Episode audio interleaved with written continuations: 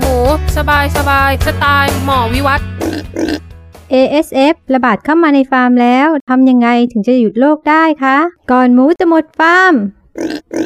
คนที่เคยประสบปัญหา ASF เข้าแล้ว ย่อมทราบดีถึงภาวะขวัญเสียว่ามันมาถึงแล้วหรือเราต้องสูญเสียหมูเหมือนกับคนอื่นแล้วหรือ มักขาดสติให้เก่งอย่างไรก็ไม่รอด เพราะรู้ว่ากำลังอยู่ในช่วงที่กำลังจะสูญเสีย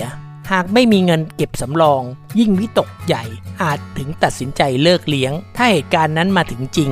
ก็จะเรียกหาที่ปรึกษา พร้อมทั้งเรียกเซลล์ คนใกล้ชิดเข้ามา ถามหาวิธีรับมือ ทั้งๆทที่รู้อยู่แก่ใจว่ายังไม่มีใครมีวิธีไหนที่จะทำได้ หรือยาใดที่จะแก้ไขกำจัดโรคนี้ได้สำเร็จ แต่ในความเป็นจริง เวลาที่เกิดวิกฤตทุกคนทราบดีว่าสิ่งสำคัญที่สุดในการฝ่าวิกฤตออกไปให้ได้ก็คือสติของผู้นำองค์กรที่จะต้องรับมืออย่างนิ่งๆ ต้องมีการเตรียมรับมือมาก่อน ก็ยิ่งจะทำให้ไม่เสียหายเลยหรือเสียหายน้อยมาก ผมขออนุญาตเรียบเรียงการจัดการเมื่อโรคเข้า และผมได้มีโอกาสลงมือ หยุดมันลงได้ ผ่านเทคโนโลยีการประชุมสาย รอจนโลกหยุดลง และกลับมาดำเนินการผลิตใหม่ ในระบบแม่พันธุ์ที่เป็น continuous flow อย่างแรกก็คือต้องตั้งสติ หาคนที่รู้จริง สามารถช่วยแก้ปัญหาเราได้ เคยแก้ปัญหานั้นได้สำเร็จมาเป็นที่ปรึกษา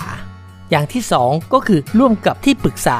วางแผนหาต้นเหตุว่ามันเข้ามาได้อย่างไร เข้ามาตรงไหนด้วยเหตุอะไร พบแม่พันธุ์ครั้งแรกด้วยอาการอะไรบ้าง มีท้องเสียไหมมีไข้ขึ้นสูงไหมจำนวนเท่าไหร่ ตรวจเช็คด้วยเรียลไทม์ PCR แล้วพบ ASF จริงหรือไม่ เพื่อจะทำให้เราได้ทราบต้นสายปลายเหตุของโรคว่าที่เข้ามาเข้ามาเมื่อไหร่ กับสภาวะของโรคว่ากระจายไปถึงไหนแล้ว อย่างที่ 3 คือการวางแผนสำรวจทรัพยากร เพื่อวางแผนการจัดการ เอาผังโรงเรือนทั้งหมดออกมากลาง เอาสต็อกหมู ชนิดหมูแต่ละโรงเรือน หมูชุดผสมที่เท่าไหร่ อยู่ตรงไหน ชุดคลอดที่เท่าไหร่ อยู่ตรงไหน โรงเรือนอะไร อย่างทีสี่4สำคัญมาก คือต้องทำทันที คือจัดการคนที่มีความสัมพันธ์ ด้วยกัน มาอยู่เล้าเดียวกัน แยกการดูแล แต่ละเล้า ห้ามมาหากัน อย่างที่ 5 ก็คือติดต่อ คนจับหมู แม่พันธุ์ และหมูขุน เตรียมเครื่องมือจัดกำลังพลในการเคลื่อนย้ายจัดทีมกำจัดซากขึ้น ตรงนี้เป็นงานที่ค่อนข้างหนักมากและเหนื่อยมาก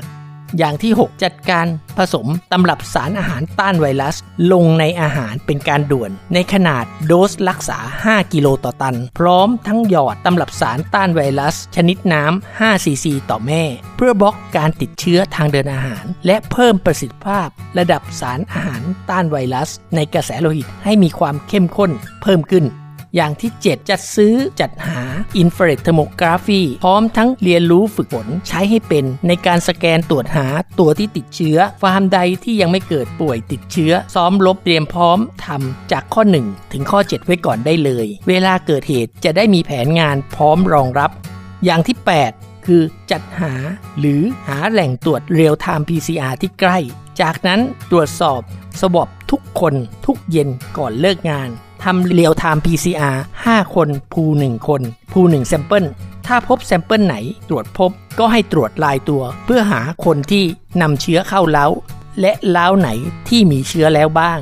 อย่างที่ 9 คือหยุดกิจกรรมทั้งหมดหรือบางส่วน หากเราแยกส่วนการผลิตเป็นส่วนๆเหลือเพียงให้อาหารเก็บสิ่งปฏิกูล ทั้ง 9 อย่างนี้ต้องทำให้เร็วที่สุดให้เสร็จภายใน 1-2 วัน เพราะเวลาเป็นเงินเป็นทอง พร้อมที่จะทำให้เราเสียหายได้เพิ่มขึ้น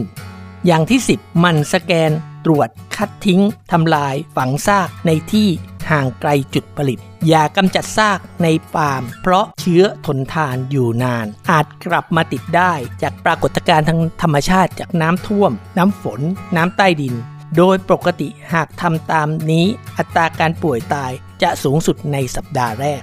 อย่างที่ 11 วางแผนเร่งทำความสะอาดคอด้วยโฟม ด้วยน้ำยาฆ่าเชื้อ ซ้ำแล้วซ้ำอีกจนสวอปตรวจสอบแล้ว ไม่พบจึงเป็นอันว่าใช้ได้ วิธีนี้จะทำได้ก็ต่อเมื่อ เราใช้ตำรับสารอาหารต้านไวรัสอยู่ในอาหาร เท่านั้น เพราะเชื้อมีอยู่มีเชดดิ้งอยู่แล้วลงในเล้าจัดโรงเรือนให้หมูลงคลอดเพราะแม่หมูที่ไม่ติดเชื้อต้องได้คลอด ไม่ควรทำแบบเก่าที่คัด ทำลายทิ้งทั้งหมด เพราะเราต้องอยู่กับมัน เราไม่มีทางเลือก กิจกรรมจะต้องเดินต่อไป อย่างที่ 12 เมื่ออัตราการป่วยตายหยุดลง การสแกนสุกรที่ติดเชื้อหมดลง ถ้าต้องการให้เชื้อหมดจากฝูงแม่พันธุ์ที่ผลิต เราควรตรวจหาความผิดปกติของตับว่ามีโรคแฝงตัวอยู่หรือไม่ ก็จะดีเพื่อคัดทิ้งออกให้หมด แล้วกลับมาเริ่มผสมใหม่หลังจากนั้น 4-6 สัปดาห์ เป็นลำดับขั้นตอนทำงานแบบคร่าวๆที่เราควรเตรียมรับมือไว้